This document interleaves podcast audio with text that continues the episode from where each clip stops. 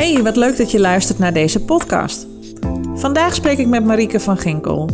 Marieke is leiderschapstrainer en teamcoach en werkt veel met paarden. Ik heb bij haar het jaarprogramma Informeel Leiderschap gevolgd en daarbij heb ik ook te maken gekregen met de paarden. En die hebben mij heel veel geleerd over mijn eigen gedrag en wat voor impact het heeft op anderen. Marieke en ik hadden een idee. We merken dat er veel vraagstukken zijn van veranderaars en leiders die je best uit je evenwicht kunnen halen. Dus we dachten, we gaan een helpserie maken waarin we kijken hoe los je dit probleem nu praktisch op en wat kun je doen om je eigen leiderschap te vergroten. Deze aflevering Help, ik heb een onmogelijke opdracht aangenomen. Veel luisterplezier. Hoe kun je verandering organiseren in teams en bedrijven? Deze podcast inspireert je in de vorm van oplossingen uit de praktijk. Vergroot je inzichten en neem meer regie over je eigen rol. Luister naar de Make It Stick podcast met verbeterexpert en host Jacqueline Kerstma. Ja, superleuk om met jou deze podcast eh, te kunnen doen. We hebben ook gewoon heel veel plezier gehad in het programma om elke keer weer naar onszelf te kijken en denken, huh, hoe hebben we dit georganiseerd? En ik moet het zelf, ook eerlijk bekennen, ik heb ook echt een heel aantal keren opdrachten aangenomen waarna, waarbij ik na een half jaar dacht, hoe heb ik dit in godsnaam kunnen doen? En waarom heb ik niet gezien ja, dat ik hier een soort poquito op mijn kop heb genomen, op mijn schouders, uh, die niemand anders had willen doen. En ik was met al mijn enthousiasme uh, de persoon die zei, ik doe het wel. Nou, en in jou herken ik dat ook. Dat, uh, ja. had daar ook een enorme reeks onmogelijke opdrachten aan de fiets hangen. maar misschien vind je het een goed idee om te vertellen aan de luisteraar wat je allerergste ervaring was. Weet je het nog? Kan je een voorbeeld geven van ja, nou, er zijn meer ervaringen. De, een, de een wat een uh, hogere gradatie dan de ander. Um, de, ja, de allerergste ervaring. Eigenlijk was het. Um, wat ik lastig vond, is dat je. Uh, je bent enthousiast, wat jij zegt. Ik denk dat wij allebei een beetje van die vakidioten zijn. Uh -huh. Ik vind het leuk om problemen op te lossen. En ik had het heel sterk ook van ja, weet je, als je mij vraagt om iets te doen. Um, oh, dan ga ik dat wel oplossen. Dat, dat, daar, fijn dat je mij daar, daar, dat toevertrouwt en um, ik ga het wel doen. Um, dan begin je aan zo'n traject en dan krijg je al een beetje een gevoel van, wacht even, uh, maar je kan niet goed plaatsen, weet je wel? Dat je denkt van, dit, het lijkt allemaal heel goed te lopen of alles lijkt goed ge georganiseerd te zijn. Iedereen is betrokken en je begint en dan denk je, hmm, ergens klopt er iets niet. Maar hoe geef ik daar nu handen en voeten aan? Hoe krijg ik dat nu concreet? Uh-huh. Hoe kan ik dat nu verwoorden? Hoe kan ik dat benoemen? Hoe kan ik dat ook toetsen hè? door veel vragen te stellen om dat boven water te krijgen en dan eigenlijk een, een, een goede wending te maken om het, om het resultaat ook neer te kunnen zetten wat er verwacht wordt eh, in het doen van de opdracht. Ja. Nou, nou heb ik concreet een voorbeeld. Ja, Um, is eigenlijk het, het, doen van verbetertrajecten. Ik heb um, uh, heel veel uh, verbeterinitiatieven in, in de organisaties gedaan. En daar merk je dat er best wel veel trajecten worden geïmplementeerd in grote organisaties uh, die standaard zijn. Dus er wordt verwacht om, een, om mee te doen aan een bepaalde uitrol van een programma. En daar horen bepaalde stappen bij die je altijd op die manier doet. Hm. Nou, wat dan de uitdaging is, is om te kijken van past het nu wel bij um, de omgeving hè, en de context waar je in, dan in beweegt. Dus het kan niet zo zijn dat alles maar overal uitrolbaar is. Ja, van bovenaf uh, op je afgevuurd wordt. Ja, je zit in een uitrolplanning, je bent aan de beurt en heb uh, gaan. Ja. Nou, dan moet iedereen gepositioneerd worden hè, om, dat, om dat te begeleiden. En jij wordt dan, als jij dan continu verbetermanagement bent, wordt van jou verwacht om dat ook in goede banen te leiden. Uh, met het leidinggevende team wat daar zit. Mm -hmm. um, en dat zijn dan hè, de opdrachten die je krijgt. Nou, hoe kan je dan helder maken wat er nu precies van je gevraagd wordt? Mm -hmm. Ja, ja. Want het is, hè, er moet een resultaat gehaald worden. We moeten, um, dus vaak hangt er een business case aan. Hè. Het draait toch uh, uiteindelijk om, uh, om een, uh, een, een besparingspotentieel wat je daarmee kunt realiseren. Um, wat heb je daarvoor nodig? Welke randvoorwaarden zijn van belang? Ja. Dat um, tot een goed einde te brengen. Mhm. En daar handen en voeten aan geven, dat is een uitdaging. Ja, ja, en dat, ja, we hebben afgesproken dat we dat ook zullen bespreken in deze podcast. Want hoe kun je dat, enerzijds, hoe kun je dat simpel maken en handen en voeten geven wat je precies waarneemt. Dus ik stel voor dat we daar uh, gewoon mee beginnen. En daarna gaan we kijken van, goh, hoe komt het nou dat je waarschijnlijk ook vaker een situatie hebt gehad dat je denkt. En uh, vind je het goed als we daarmee beginnen met, met hoe kijk je eigenlijk naar zo'n vraag? Er komt een opdrachtgever die benadert jou voor zo'n vraag van er moet iets geregeld worden van bovenaf. En nou, jij bent er zo ontzettend goed in. Jij mag dat doen. En dan? Nou, hoe kijk je naar zo'n vraag? Je begint eigenlijk met wat voor structuren heb ik? Hè? Welke, welke stappen kan ik nemen? Dat is vaak de eigen geëikte weg. Dus je gaat, wat heb ik nodig? Ja. Om dit uh, te voltooien? Wie heb ik nodig? Um, hoe zet ik dit allemaal in gang? Ja, maar je merkt al, alleen al um, door hoe je nu denkt, is dat je eigenlijk al meteen bent meegezogen met het probleem van je opdrachtgever. En wat we in het jaarprogramma heel vaak hebben gedaan, hebben we eigenlijk ons allemaal weer uit, uit dat veld getrokken van hé, hey, je bent eigenlijk al, je hebt het probleem eigenlijk al op je nek genomen voordat je ja hebt gezegd. En wat is hier nou eigenlijk aan de hand? En daarin hebben we gewerkt met de vijf basics. En die vijf basics, die zijn gewoon echt ontzettend handig om voordat je begint met, met welke klus dan ook, maar ook als je halverwege bent en denkt, hmm, ik heb een beetje een vreemd onderbuikgevoel, om te checken uh, wat er aan de hand is. Vind je het goed dat we die vijf basics even op een rijtje zetten, zodat de luisteraar dat ook uh, ja, laten we dat doen. scherp heeft? Want wij praten al helemaal daar, daarin, maar dat is natuurlijk uh, nieuwe kost. En de vijf basics zijn een soort wondermiddel. En die zijn uitgevonden door te kijken naar een kudde paarden. Hoe kan het dat een kudde zo goed functioneert terwijl ze niet eens taal hebben? Nou, daar zijn vijf randvoorwaarden die maken dat een kudde goed functioneert. En wat blijkt, bij mensen is dat ook net zo. Er zijn vijf randvoorwaarden, de vijf basics, die ieder groepje met een taak nodig heeft om die taak te volbrengen.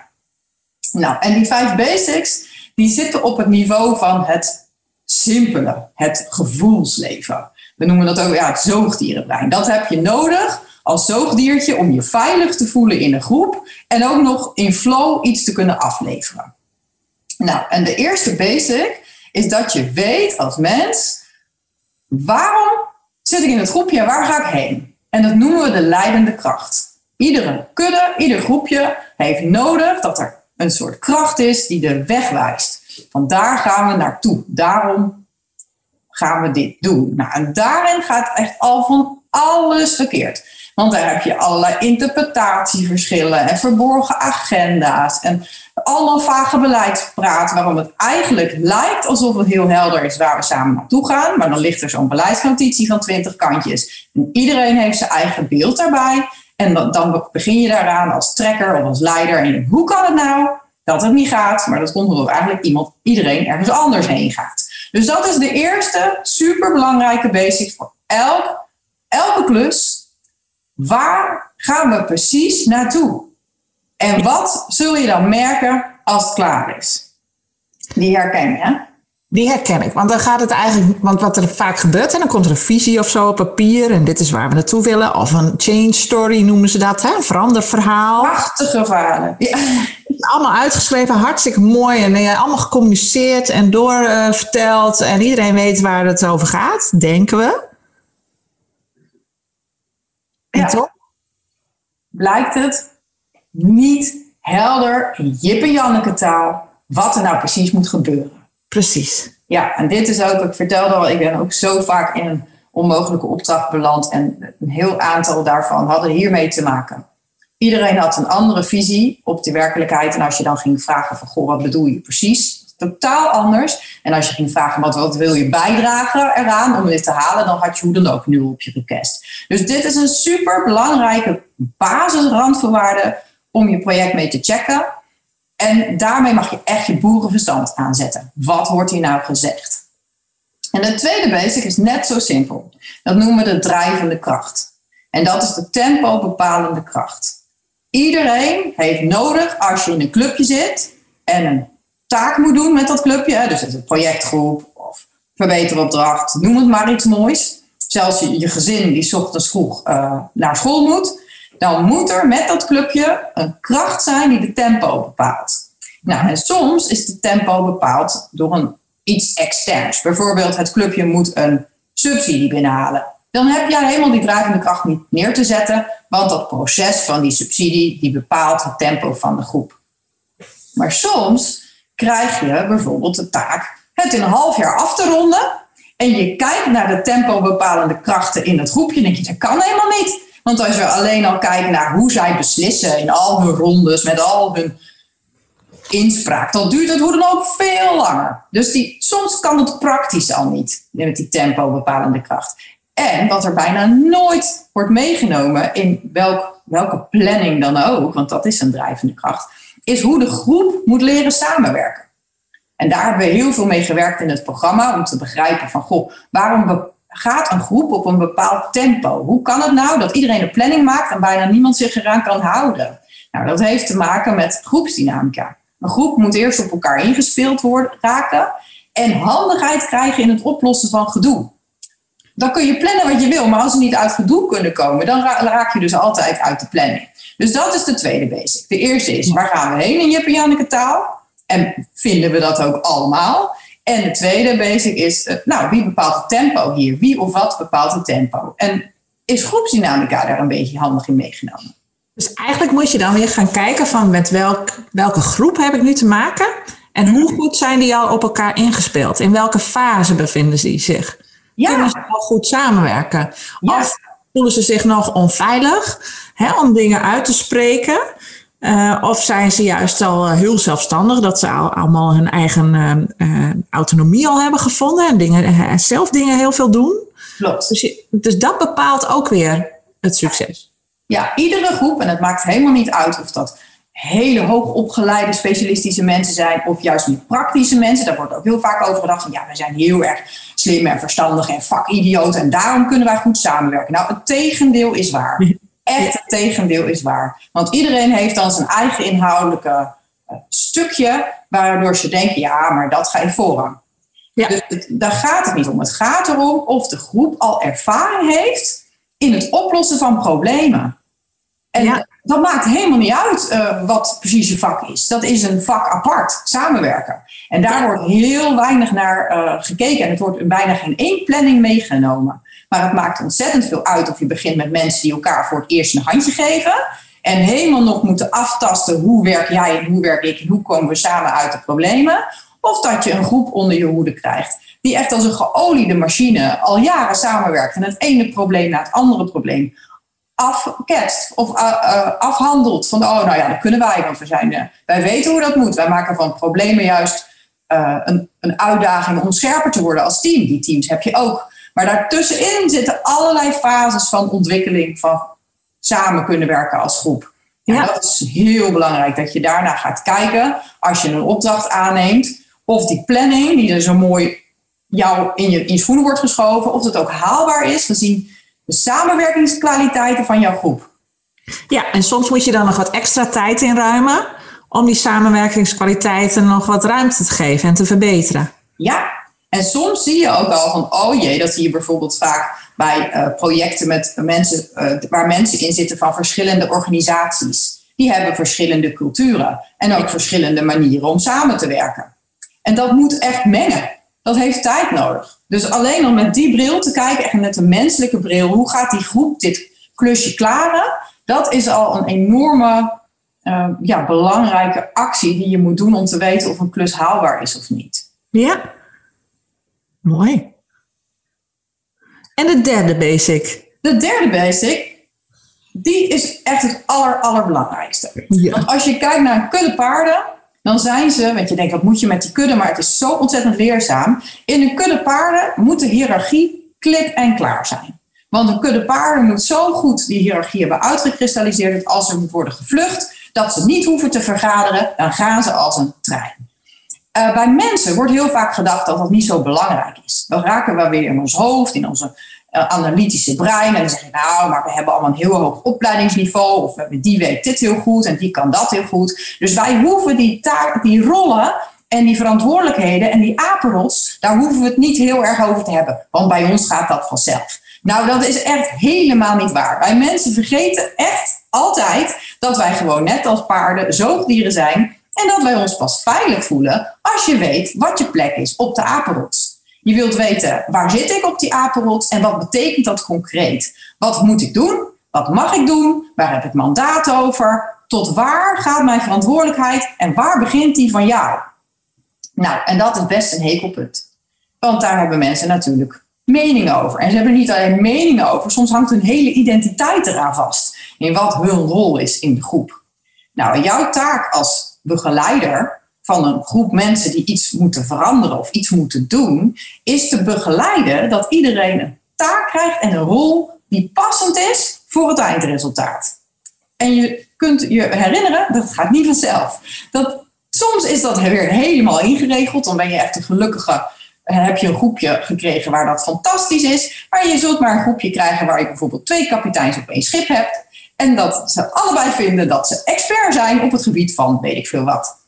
Dan is het aan jou als begeleider om het helder te maken wie waar op de apenrot zit, zodat de klus kan worden geklaard. Nou, en dit is echt een heel spannend iets. Want dat gaat allemaal goed zolang iedereen ermee eens is en niemand zich in zijn ego voelt aangetast. En heel vaak is dat zo. Ja, en dat ook um, um, buiten dat soort meetings, zeg maar, niet nog van alles gebeurt. Mm want, uh, misschien zeggen we allemaal wel van ja, um, ik ben het eens met de rol die ik vervul. En, en dat kan ook, hè, dat is ook nog wel eens verwarrend dat het in iets anders is dan de functie die je normaal vervult. Hè. Dat zit ook nog wel eens onderscheid tussen. Dat, dat, dat, dat, dat, heeft er dan even niks mee te maken. Het gaat nu even om de rol die je hebt in dit traject. Um, en hoe krijg je die mensen dan ook um, uh, dat ze dat zelfstandig ook oppakken? Hè? Dat ze die verantwoordelijkheid nemen. Dus je kan zeggen, nou, jij bent owner, hè, eigenaar nu van dit initiatief. Jij sponsort dit. Uh, dus dat betekent dat dit en dit en dit daarbij hoort. Um, laat je dat dan ook zien. En met sponsoren bedoel je, jij gaat dit ervoor doen om die klus te klaren? Ja, jij regelt en organiseert ja. Um, dat er bijvoorbeeld mensen beschikbaar zijn uh, die de initiatieven kunnen uitvoeren, die de tijd krijgen om daarmee aan de slag te gaan. Als dat niet gebeurt, ja, dan heb je eigenlijk, ja, sta jij weer als uh, facilitator te kijken van ja, maar jij zou toch mensen voor mij regelen die hiermee mm -hmm. aan de slag gaan? Ja. En dat zie ik nu niet. Ja. Uh, hoe gaan we dit oplossen? Dus dat is een hele wezenlijke inderdaad aan de voorkant van wat is ieders rol verantwoordelijkheid? Hoeveel tijd gaat het ook kosten van die persoon? Wat verwacht je ook um, uh, hè, van die persoon qua inzet? Dat dat goed is allemaal, allemaal is afgesproken. Ja. ja. ja. En anders moet je dat dus nog doen met die groep eigenlijk voordat je je opdracht tot Absoluut. accepteert. Ja, dat is het beste. Ja. ja, en waar Eigenlijk moet je erop uitkomen, dat is waar we naar streven, in dat je op één A4'tje kan zeggen, dit zijn de personen die betrokken zijn en dit zijn de verantwoordelijkheden, de rollen en de taken. Als ja. het ingewikkelder is dan dat, hmm, opletten geblazen. En eigenlijk raak je hier ook weer een beetje de samenwerking aan, hè? wat je ja. eerder noemde. Ja. Dat je ook van elkaar weet wat elkaars rollen en verantwoordelijkheden zijn en ook van elkaar accepteert ja. dat die zo zijn ingevuld. Klopt. En daar spelen in de onderstroom of ondertussen spelen daar hele ingewikkelde dingen. Bijvoorbeeld de historie. Ja. Gewoon, alleen al dat iemand ooit de baas was van iemand anders. En dat dat dan nu geklutst is, net in jouw klus. Of de, omgedraaid bedoel ik met geklutst. Dus er zijn allerlei dingen in het geheugen van de groep. Uh, die ook eigenlijk een soort onbewuste apenrots bepalen. Ja. En daar kan je zo in vergissen. Dus dat, dat is soms, als je als buitenstaander begint aan een opdracht, dan is het zo belangrijk dat je heel goed kijkt van wie zit daar nou in en wat is het verhaal dat al die mensen met zich meenemen. Ja.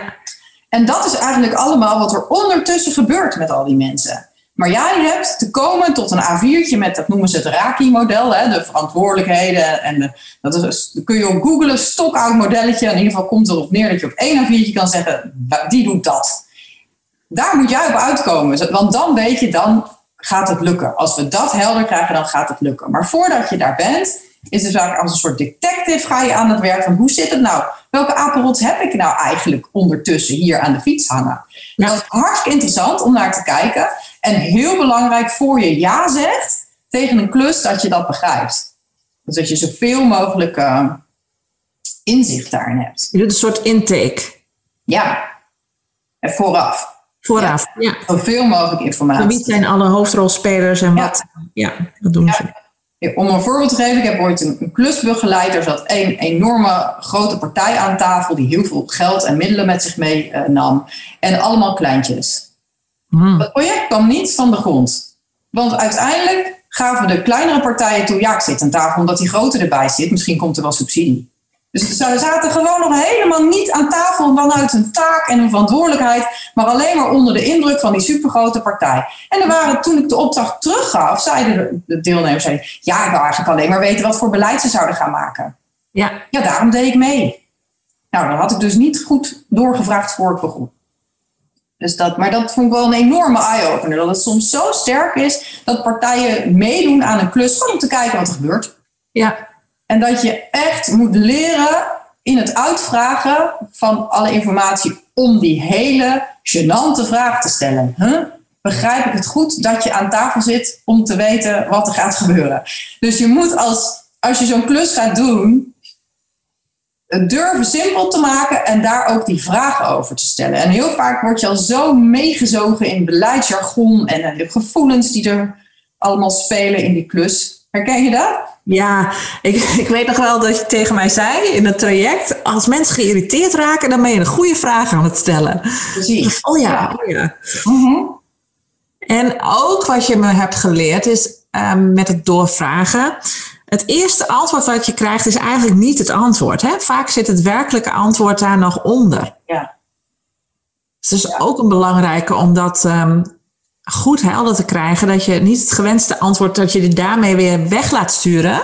Ja. Maar nog even die vervelende persoon bent, van die gaat doorvragen. En als je dat weer voelt van nou, dit, nu ben je, hè, nu word je, krijg je een beetje een ongemakkelijk gevoel. Dan weet je eigenlijk wel dat je goed zit. Dus dan moet je nog even doorzetten. Ja, dat klopt. Ja, want het is gewoon heel vaak zo dat ook, het zullen heel veel luisteraars zich in herkennen. We, we, we zijn de enthousiasteling. We houden van het oplossen van het probleem. Ja, Dus de, vaak is het probleem al heel oud waar we onze tanden al in zetten. En hebben al meerdere, ehm, ja, is, heeft dat probleem al meerdere rondes gekend. En er zit er ook een soort taboe omheen. Van ja, hm, daar, zit, daar gaan we het even niet over hebben. Dus je moet leren als, als informele leider, als je zo'n klus wil klaren en mensen mee wil krijgen, om echt op Jep en Janneke taal mensen het hem van hun lijf te vragen. Ja. En daar gewoon geen taboe te omzeilen. En dat, daar voel je je soms enorm ongemakkelijk bij. Maar met heel veel moeilijke klussen, die zijn niet voor niks moeilijk, daar is iets aan de hand. En dat, dan, dan is het soms, heeft de keizer geen kleren aan, dan is het jouw taak om dat te ontmaskeren. ja. Herkenbaar. Ja, hè? En dat vraagt ja, dat je gewoon soms zo moedig moet zijn. Maar als jij het niet snapt, dan is het wat aan de hand. Je Ja. durf het maar te erkennen, ik begrijp het niet. Want dan heb je vaak beet, dan klopt iets niet. Dan heb je de onderste steen boven te halen. En Ja. liever doe je dat voordat je ja hebt gezegd dan daarna. ja. Oké, waar waren we? We hadden de drie basics gehad. Zal ik ze nog heel eventjes samenvatten? Dus richting, waar gaan we naartoe? Tempo, wanneer moet het klaar? Positie, wie doet wat? Nou, dat was heel eh, kort en bondig. Helder. Oké. Nou, en de vierde basic gaan we weer kijken in de kudde. Die is namelijk, wees de spil in de communicatie. Communicatie bepalen. En als je kijkt naar de kudde, kun je daar weer van alles van leren. Want de leiders in de kudde, die hebben alles in de smiezen. Zowel wat er buiten de groep gebeurt, dat hebben ze heel goed in de smiezen, maar ook de verhoudingen onderling. En dat maakt dat zij die leidende rol vervullen. Dus zij zien de gevaren van buiten aankomen en ze informeren hun kudde zonder woorden nu vertrekken. Superbelangrijke taak. Maar ze bepalen ook welke dieren bij elkaar mogen staan. Dat is voor hun communicatie en welke niet. En ze, ze grijpen daar ook op in. En wat we daarvan leren is dat leiders op het niveau van het zoogdierenbrein, zeg maar de, ja, de, informele baas zijn van de communicatie. Die hebben goed in de smiezen wat er buiten het groepje gebeurt. En ze hebben eigenlijk alle communicatie over de interne kudde op orde. Ze weten alles, het liefst alles. En ze bepalen ook wie wat weet. Dat is wat kuddeleiders doen. En wat je ook ziet bij mensenleiders, als je dat doet, gaat het veel makkelijker. En als je het niet doet, heb je een probleem. En om dat heel concreet te maken, als je bijvoorbeeld toestaat dat een clubje van jouw projectleden iets weet wat de rest niet weet, en jij weet het ook niet. Bijvoorbeeld informatie over een, een ontwikkeling die ze van buiten hebben opgepikt. Ze hebben een bron van informatie en zij weten dat als clubje en de rest niet. En jij ook niet. Dan ben je kansloos. Je bent je leiderschap kwijt. Dan moet je zorgen dat die informatie van het clubje weer wordt gedeeld met de hele groep. Dat is jouw taak als leider om die informatie allemaal bij jou te krijgen als spin in het web en te verdelen met de hele groep. Dat iedereen weer hetzelfde weet. Maar als dat niet zo is en er zit bijvoorbeeld een ander clubje of een persoon en die weet meer dan jij en die deelt dat niet, ben je je leiderschap kwijt. Dat is ontzettend onhandig. En hoe spot je nou die informele leider? Nou, dat is soms inderdaad omdat hij informatie heeft die die voor jouw gevoel, uh, waar die de andere mensen heel mee, eh, goed mee bindt en die jij niet helemaal hebt. Nee, precies. Dus het kan ook iemand, het kan best zijn dat, dat die informele leider ook dat nog een beetje, misschien onbewust wel, gebruikt om die informele macht ook te behouden. het hoeft helemaal niet naar bedoeld te zijn. Nee. Soms is dat inderdaad een onbewust proces, soms is het een bewust proces. Maar het heeft meestal ook te maken met de informatie die zo iemand heeft. Stel je krijgt een club onder je hoede, er zit één senior persoon in, die zit al 25 jaar in het vak, die weet alles. Die kent alle mensen in de, in de groep en die weet alle ins en outs, want hij is al 100 jaar bezig. En jij bent net fris en fruitig in die sector binnengewandeld. Dan weet die persoon altijd meer dan jij. Maar als jij het niet voor elkaar krijgt, dat die persoon jou ziet als nieuwe informele leider, de, de kennis die gaat over die klus met jou deelt, zodat jij het kan delen met alle mensen van de groep, dan is het heel erg lastig. Dan blijft die super geïnformeerde, die blijft vaak een heel stevig leiderschap hebben. Yes. Maar die gebruikt dat niet uh, voor iedereen. En dat is jouw taak als informele leider dat jij de groep dient om naar hun doel te komen. En dat jij de informatie zo verdeelt over de groep, zodat je bij dat doel kan komen. Dus zo kun je dat zien. Dat is wat wij leren van kuddeleiders en wat we zien dat succesvolle informele leiders ook doen. Dus je hoeft helemaal niet alles te weten, daar gaat het niet om. Het gaat erom dat je de, dat je de toestemming krijgt van de groep, dat ze die informatie bij jou leggen die relevant is voor de groep en dat jij dat mag verspreiden dat jij je spin in het webfunctie mag vullen. En soms is het zelfs zo dat je opdrachtgever veel meer weet dan jij en je ook kan overroelen terwijl je lekker bezig bent. Ja, nee, er is even een nieuwe inzet van de top. En nu moet het zo. Super vervelend voor je leiderschap en super vervelend om, om je club uh, ja, duurzaam mee te krijgen. Ja. Herkenbaar? Ja, want dan kom je eigenlijk ook weer op het punt van hoe kom ik nou nog steeds tot mijn recht in het uitvoeren van een opdracht. Hè? Ik had een opdracht, ik moet dit resultaat halen en nu gaan we de doelpalen verzetten. Mhm. uh, wat betekent dat nu halverwege het spel Ja. voor mijn uh, resultaat? Klopt. Ja. Ja, en belangrijk Ga je dan, moet je dan weer al die basics, als dat gebeurt, hè, dat, het, dat, dat het, ehm, het speelveld zeg maar wordt aangepast, moet je dan eigenlijk ook niet weer opnieuw die basics doorlopen? Ja. Ja. Check, klopt alles nog wel? Klopt. Ja. Eigenlijk iedere keer als er iets verandert, verandert je opdracht. Ja. En is het heel slim om weer een check te doen met die basics, om überhaupt heel goed te doorvoelen wat je opdracht is. Ja. Ja. En ik kan me voorstellen, hè, want ehm, ehm, dat je daarin ook wel eh, wordt ehm, ehm, opgejaagd een beetje. Hè? Want als jij zegt, ja, wacht even hoor, nu moeten we even weer, alle, even weer alles even belangs. Of het allemaal nog wel klopt. Dat mensen denken, ja, eh, jij weer met jouw eh, checks en alles weer. Je bent er gewoon de boel aan het vertragen. Wat ben je nu aan het doen? Ja. Dit is allemaal niet zo moeilijk, Jacqueline. Dit is gewoon even, we gaan nu even linksaf. En je ga maar even meedoen. En we hebben nog een paar weken en dan moeten we opleveren. Ja, precies. Dat, dat- ja, die druk, die, daar heb je mee te dealen. Dat, en dat is ook wat ingezogen geworden. Hè. Er zit altijd moest een klus gisteren af. En als je niet oppast, ben jij de pineut die dat gisteren moest regelen. Nou ja, wat je, wat je vaak ziet is dat het hoge management die wil eigenlijk alweer verder met de volgende stap. Hè? Maar die zegt, nou, het is toch allemaal niet zo moeilijk. Het is nu weer duidelijk. We hebben alles gecommuniceerd en we weten wat er moet gebeuren. Iedereen weet wat hij moet doen. Ja. En je merkt dat medewerkers nog steeds in het veranderproces zitten. Hè? Die zitten er nog middenin. Ja, die zijn nog lang niet klaar. Die zijn net begonnen. Ja. ja. Nee, en dan is het weer aan jou. Durf je eerlijk te zijn? Ga je mee met die opdrachtgever en zeg je, ja, ja, inderdaad, nee, dat moest gisteren klaar. Of durf je eerlijk te zijn en zeg je, nou, dit is wat ik zie. We staan hier. Deze club staat hier. En het is niet altijd een dankbare taak om eerlijk te zijn. Maar als je het niet doet en je gaat mee met die druk van die opdrachtgever, ja, dan weet je dat je, dat je, dat je de pineut bent. Wat, wat heel erg helpt, vind ik, in het krachtenspel waar je in belandt, is constant te denken, ik als informele leider, het gaat niet om mij, ik dien die groep. Ik dien de groep het doel te halen wat ze daadwerkelijk willen doen. En dan is het een hele makkelijke, uh, makkelijkere denkexercitie als je een opdracht ziet voor die groep. En die groep die is nog mijlen achter, achteraan. Ja. Dan dient het de groep niet om iets nieuws toe te staan. Dan bescherm je je groep. Dan zeg je dat kan niet, maar ze zijn niet klaar, dit kan niet. Nee, en, en dan pak je ook weer die regie, hè? Ja, klopt. Maar het is zo belangrijk dat je ego daar niet tussen komt. Want je wilt zo graag de probleemoplosser zijn. En bij jou gaat het wel. Maar dat, dat is echt de opdracht voor alle informele leiders. Leer je ego te doorzien. Jij dient de groep.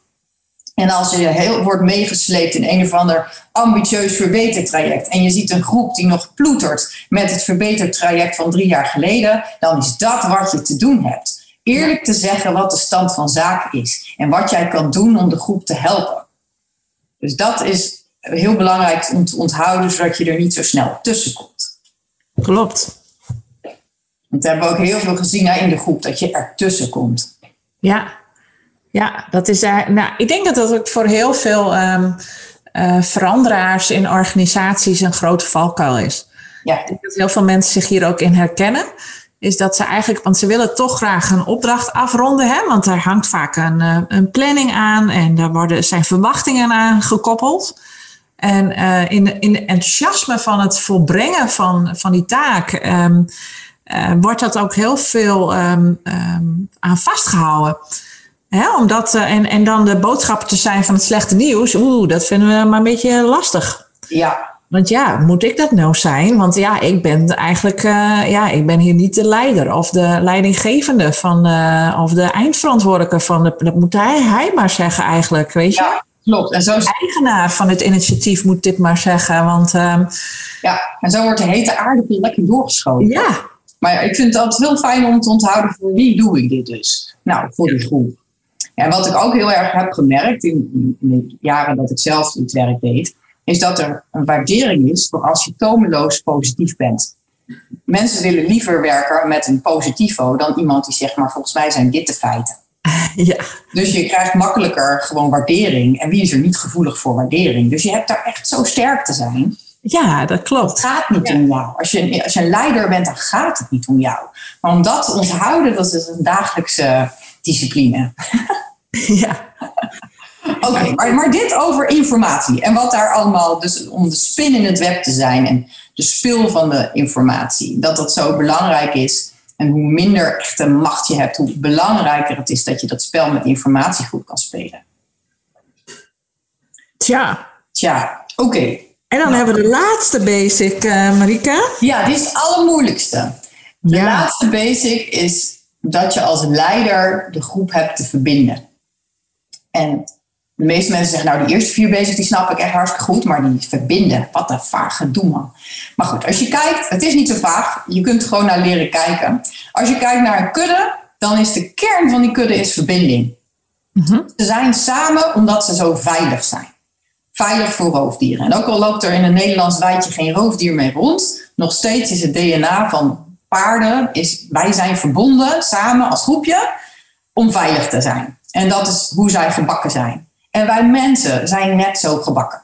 Wij willen ook samen in een groepje, omdat we dan veiliger zijn uh, naar de grote boze buitenwereld en heel vaak anders de klus niet kunnen klaren. Je, je wilt, iedere organisatie, ieder team heeft een soort bestaansrecht, omdat je zonder dat groepje niet kan doen wat je wilt doen. Dus dat is een beetje boven water. Hè? Je wilt in het groepje zijn omdat je zo de klus kan klaren. En onder water is, je wilt als mens, is gewoon, zo ben je gebakken, verbonden zijn. En als, als het niet klopt met de verbinding in je groepje, dan doe je het niet. Dan ga je gewoon je eigen weg doen. Dan doe je je eigen ding.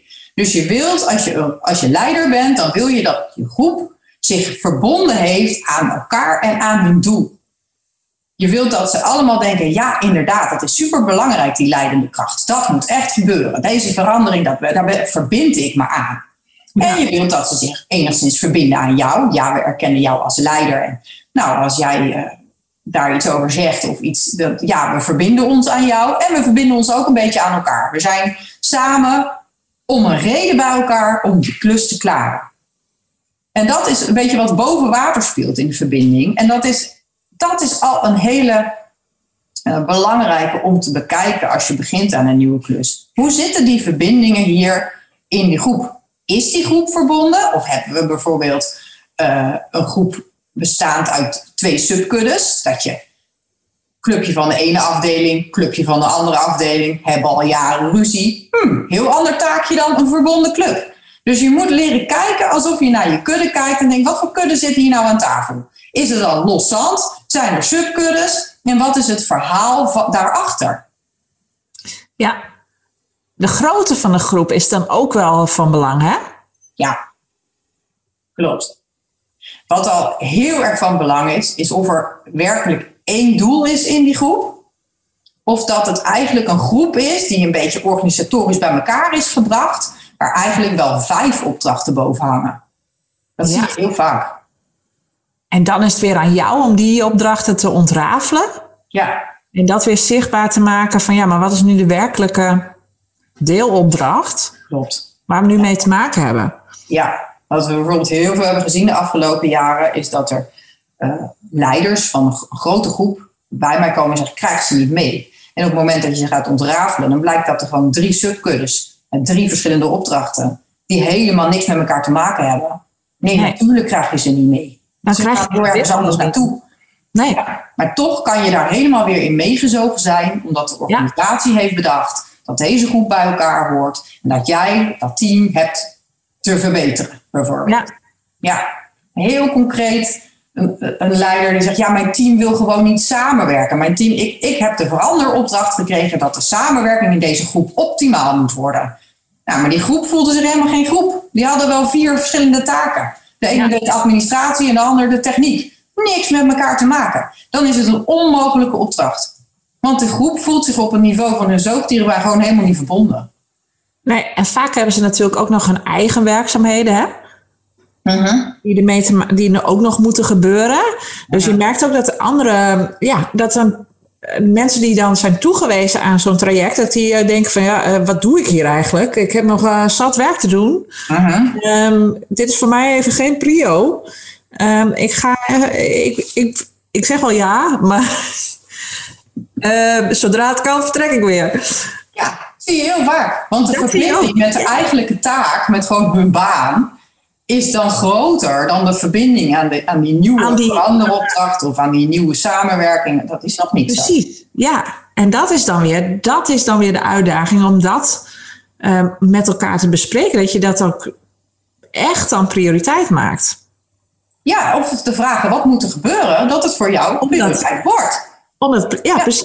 Maar ja. vinden we het ook wel prioriteit? Hè? Want ik kan me ook voor, er worden ook dingen opgelegd. Hè? Je moet er weer een, een, dit traject in, dan weer dat traject in, dan weer zus, dan weer zo. En je hebt je ja. dagelijkse werkzaamheden nog. Ja. Dus op een gegeven moment zijn, merk ik ook wel, zijn mensen ook wat verandermoe. Nou, zeker. Ja. En daarom heb je ook echt die taak als informele leider om te denken, hmm, ik neem de verantwoordelijkheid voor deze mensen om ze een opdracht te geven die werkelijk waar is. En om de onzin ervan af te halen. Ja. Keizers zonder kleren, die doen we niet meer. Nee. Het moet gewoon echt relevant zijn. En soms is er bijvoorbeeld een, een soort conflict hoog in de organisatie, waar er niet uitgekomen wordt. En dan rolt dat zo naar beneden als een veranderopdracht, dit of dat. Maar dan, is de, de, het, dan zit de groep eigenlijk met een niet genomen beslissing verder te modderen. En dan is het jouw taak om te kijken, juist in het ontrafelen van die opdracht, van hé, hey, deze opdracht is eigenlijk een soort bijzondere surprise met daarin een heleboel ellende en een niet genomen beslissing. Deze vraag ligt op een ander niveau. En dat heb je dan te doen om je groep te dienen. Want anders laat je ze iets doen wat ze niet, ja, wat, wat helemaal niet kan. Nee. Zullen ze nooit verbinden met die opdracht, want het ligt niet op hun bord. Dus dat soort dingen kom je tegen als je gaat vragen. Is dit stuk, hè, dat laatste wat je noemt, over verbinding creëren, eh, dat is het meest kritisch, zeg je? Nou, het is super belangrijk. Het meest kritisch vind ik altijd die posities.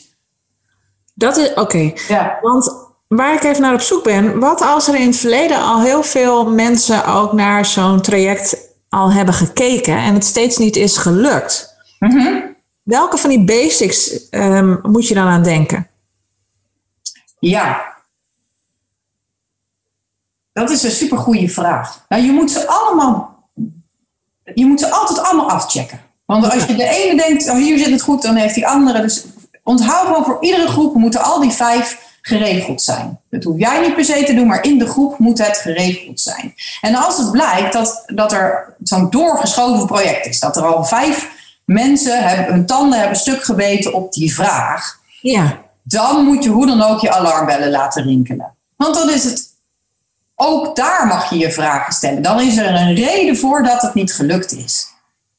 Dus dan is de vraag die je moet stellen van, nou ja, hoe dan ook is hier iets aan de hand bij één of alle vijf basics. Wat maakt dat dat niet lukt? ja, Nou, en ik zou al die mensen bellen die, bij wie het niet gelukt is. Dat zou ik zeker doen. Wat maakt dat het niet is gelukt? Want je ziet heel vaak dat organisaties een bepaald probleem in stand houden op onbewust niveau. Ja. Omdat het nog te moeilijk is om er een beslissing over te nemen. Of omdat het nog te moeilijk is ja, om het op te lossen. Of dat het probleem een doel heeft. Dat is ook heel raar. Problemen hebben doelen. Nou, je merkt ook wel, je kan een heel, heel team vervangen met nieuwe mensen en toch blijft dat probleem bestaan. Ja, ja. ja dat- dat, is, als je het hebt over systemisch werken, is dat heel goed verklaarbaar. Daar hebben we ook een andere podcast over gemaakt, maar het is wel goed om het heel even eh, te benoemen. Groepen hebben een soort collectief geheugen. En dat, dat zit zeg maar in de, in de onderstroom. Dat is gewoon wat ze zich allemaal herinneren. En, en alle beelden en overtuigingen die ze hebben bij een bepaalde klus. Maar die worden niet direct gedeeld of gezegd. Dat zit zoals dat heet onder water.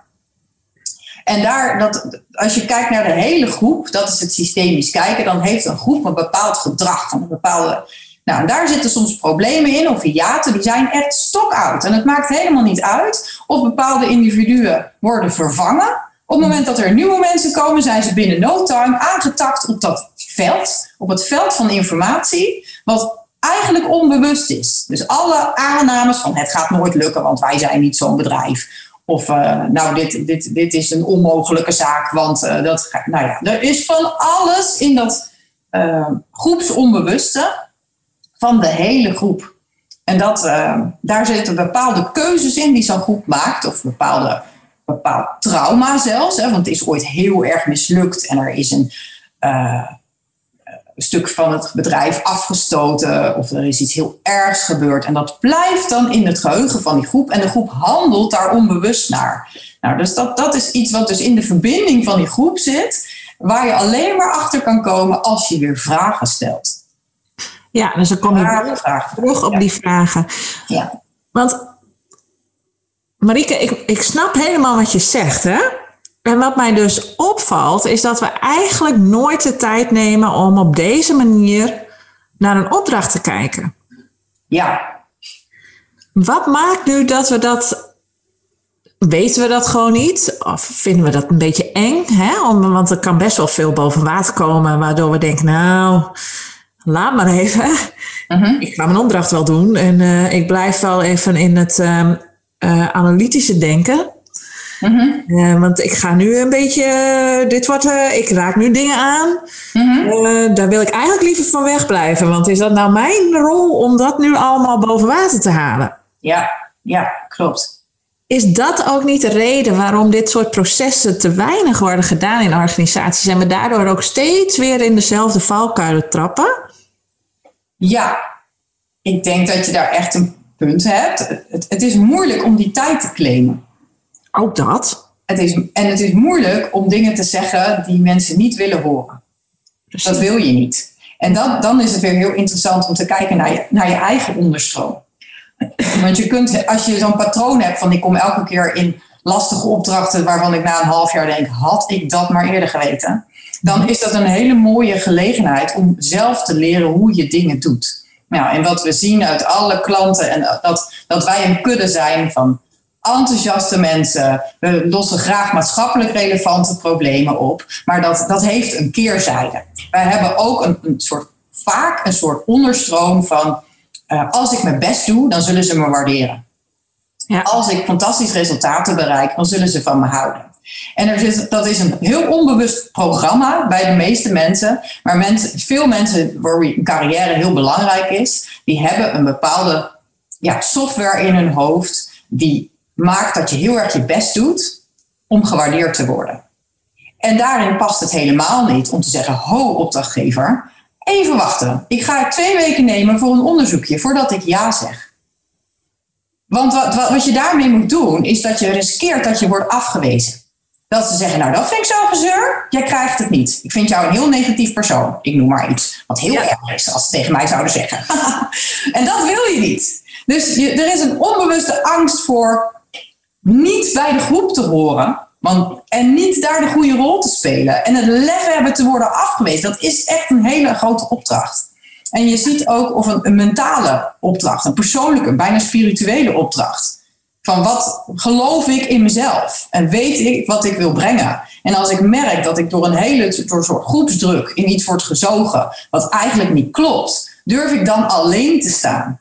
Durf ik te zeggen, ik begrijp het niet in een vergadering waar iedereen net doet alsof hij het wel begrijpt? Dat is echt bijna, dat vraagt om discipline, om, om, dat vraagt echt om ontwikkeling. Om jezelf zo te goed, goed te kunnen doorzien dat je je eigen angst voor afwijzing en je eigen behoefte om erbij te horen, om te pleasen, dat je dat allemaal kunt zien en denk, ja, ho, wacht eens even. Wat is hier nu de waarheid? Wat is mijn waarheid? Wat is de waarheid voor de groep? En heb ik het lef die waarheid te spreken. Ja. Nou, dan kom je op het wat, waarom ik dit werk zo super interessant vind. Dit gaat echt over ons en hoe we ontwikkelen en wie we willen zijn.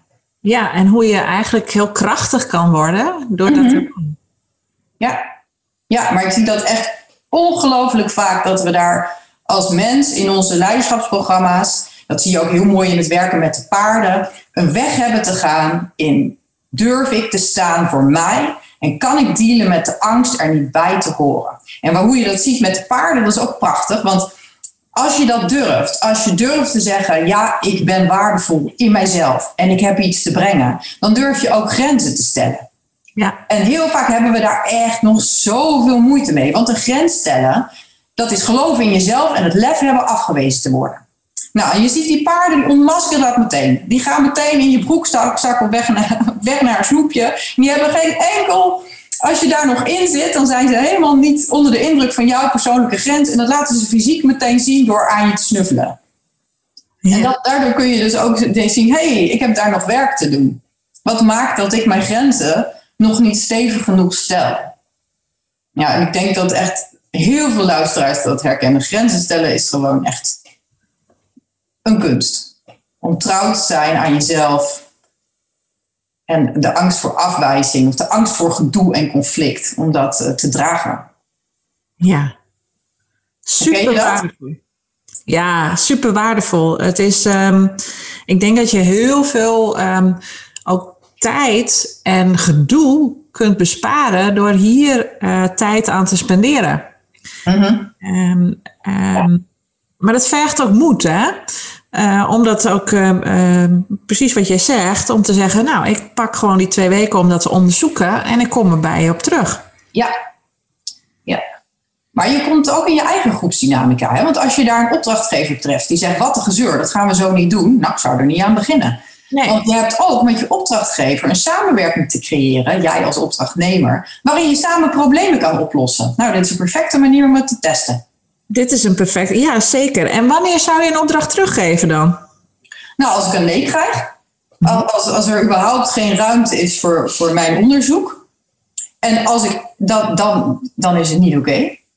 Uh, ik zou het ook teruggeven, of ik heb het ooit teruggegeven, na mijn eerste inventarisatieronde. Van de leidende kracht, waar gaat deze groep naartoe? En het bleek dat uh, niemand bereid was iets in te leveren om daar naartoe te gaan. Dat ze allemaal naar elkaar zitten te kijken, maar niemand wilde mensen leveren of geld of middelen of whatever. Dan zie je van, nou, dat is een leuk idee, maar niemand is er klaar voor. Niemand wil het. Dus dat, dat is een reden om het terug te geven.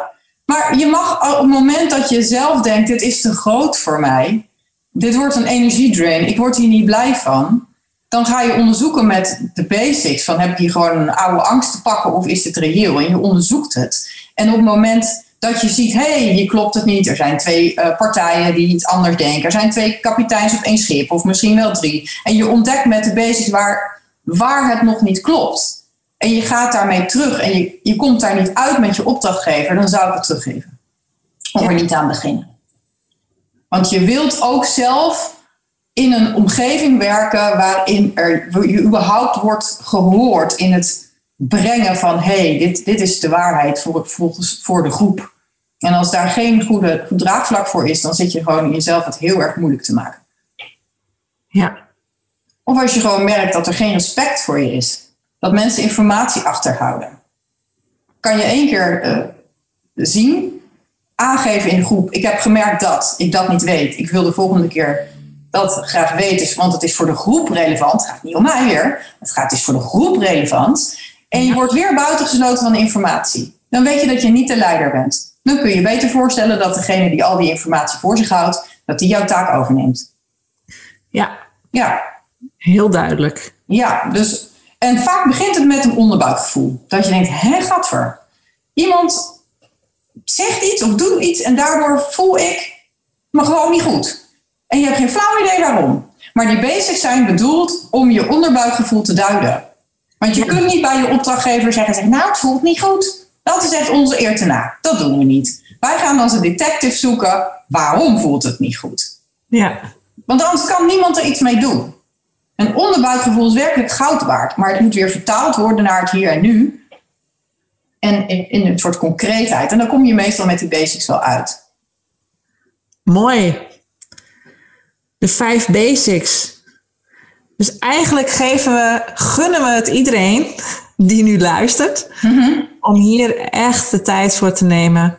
Klopt. En goed bij zichzelf te raden te gaan. Heb ik nu een onmogelijk opdracht aangenomen of niet? Mhm. Um, en wat kan ik nu doen om um, duidelijk te maken waarom het onmogelijk is? En ook um, wat kun je teruggeven uh, om ervoor te zorgen dat je wel bij jezelf blijft? Klopt. En ook durft aan te geven dat je uh, dat bepaalde zaken nog niet voldoende eigenlijk als randvoorwaarden staan Mm om die opdracht ook succesvol te maken. Klopt. Dat is eigenlijk wat je zegt, hè? Ja, dan ben ik nog één belangrijk ding vergeten. En dat noemen we hercontracteren. Stel, je komt erachter, je hebt een opdracht, die klopt niet. En je gaat naar je opdrachtgever, je zegt, ik heb dit gezien. En je opdrachtgever is van de categorie fijne, constructieve opdrachtgever. Je zegt, oké, maak maar een ander voorstel, wat wel kan. Dan heb je een opdracht die heel goed loopt. En dat noem je hercontracteren. Dus je merkt dat iets niet klopt. Je gaat uitzoeken wat er niet klopt.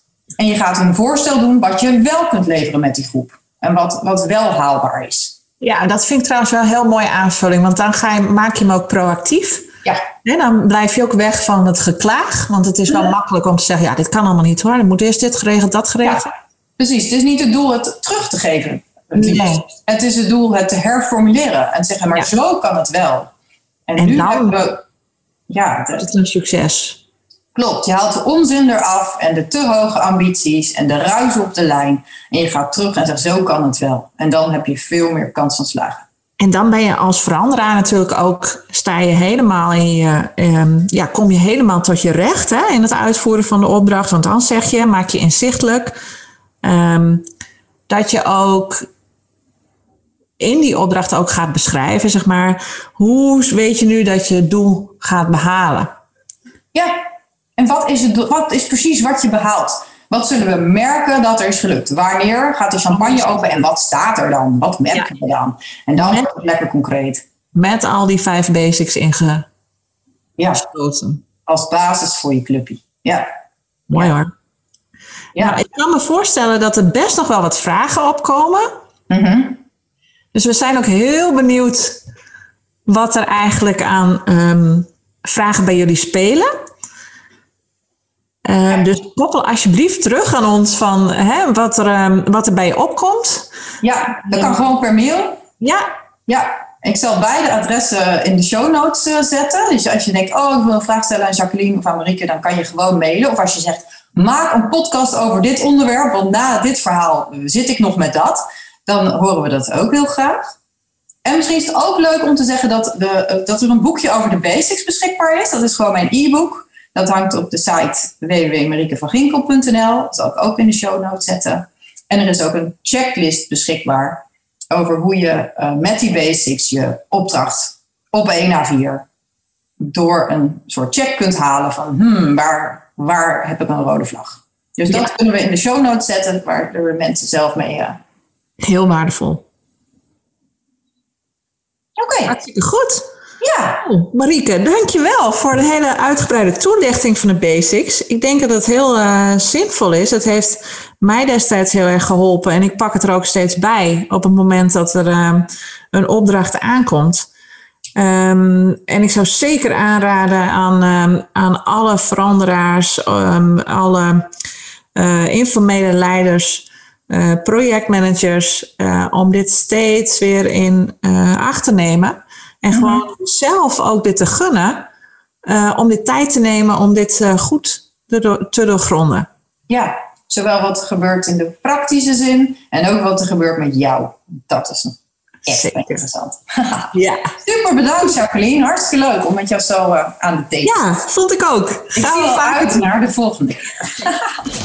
Fijn dat je hebt geluisterd naar de Make It Stick podcast. Wil je als eerste op de hoogte zijn van nieuwe inspiratie? Abonneer je dan op deze podcast.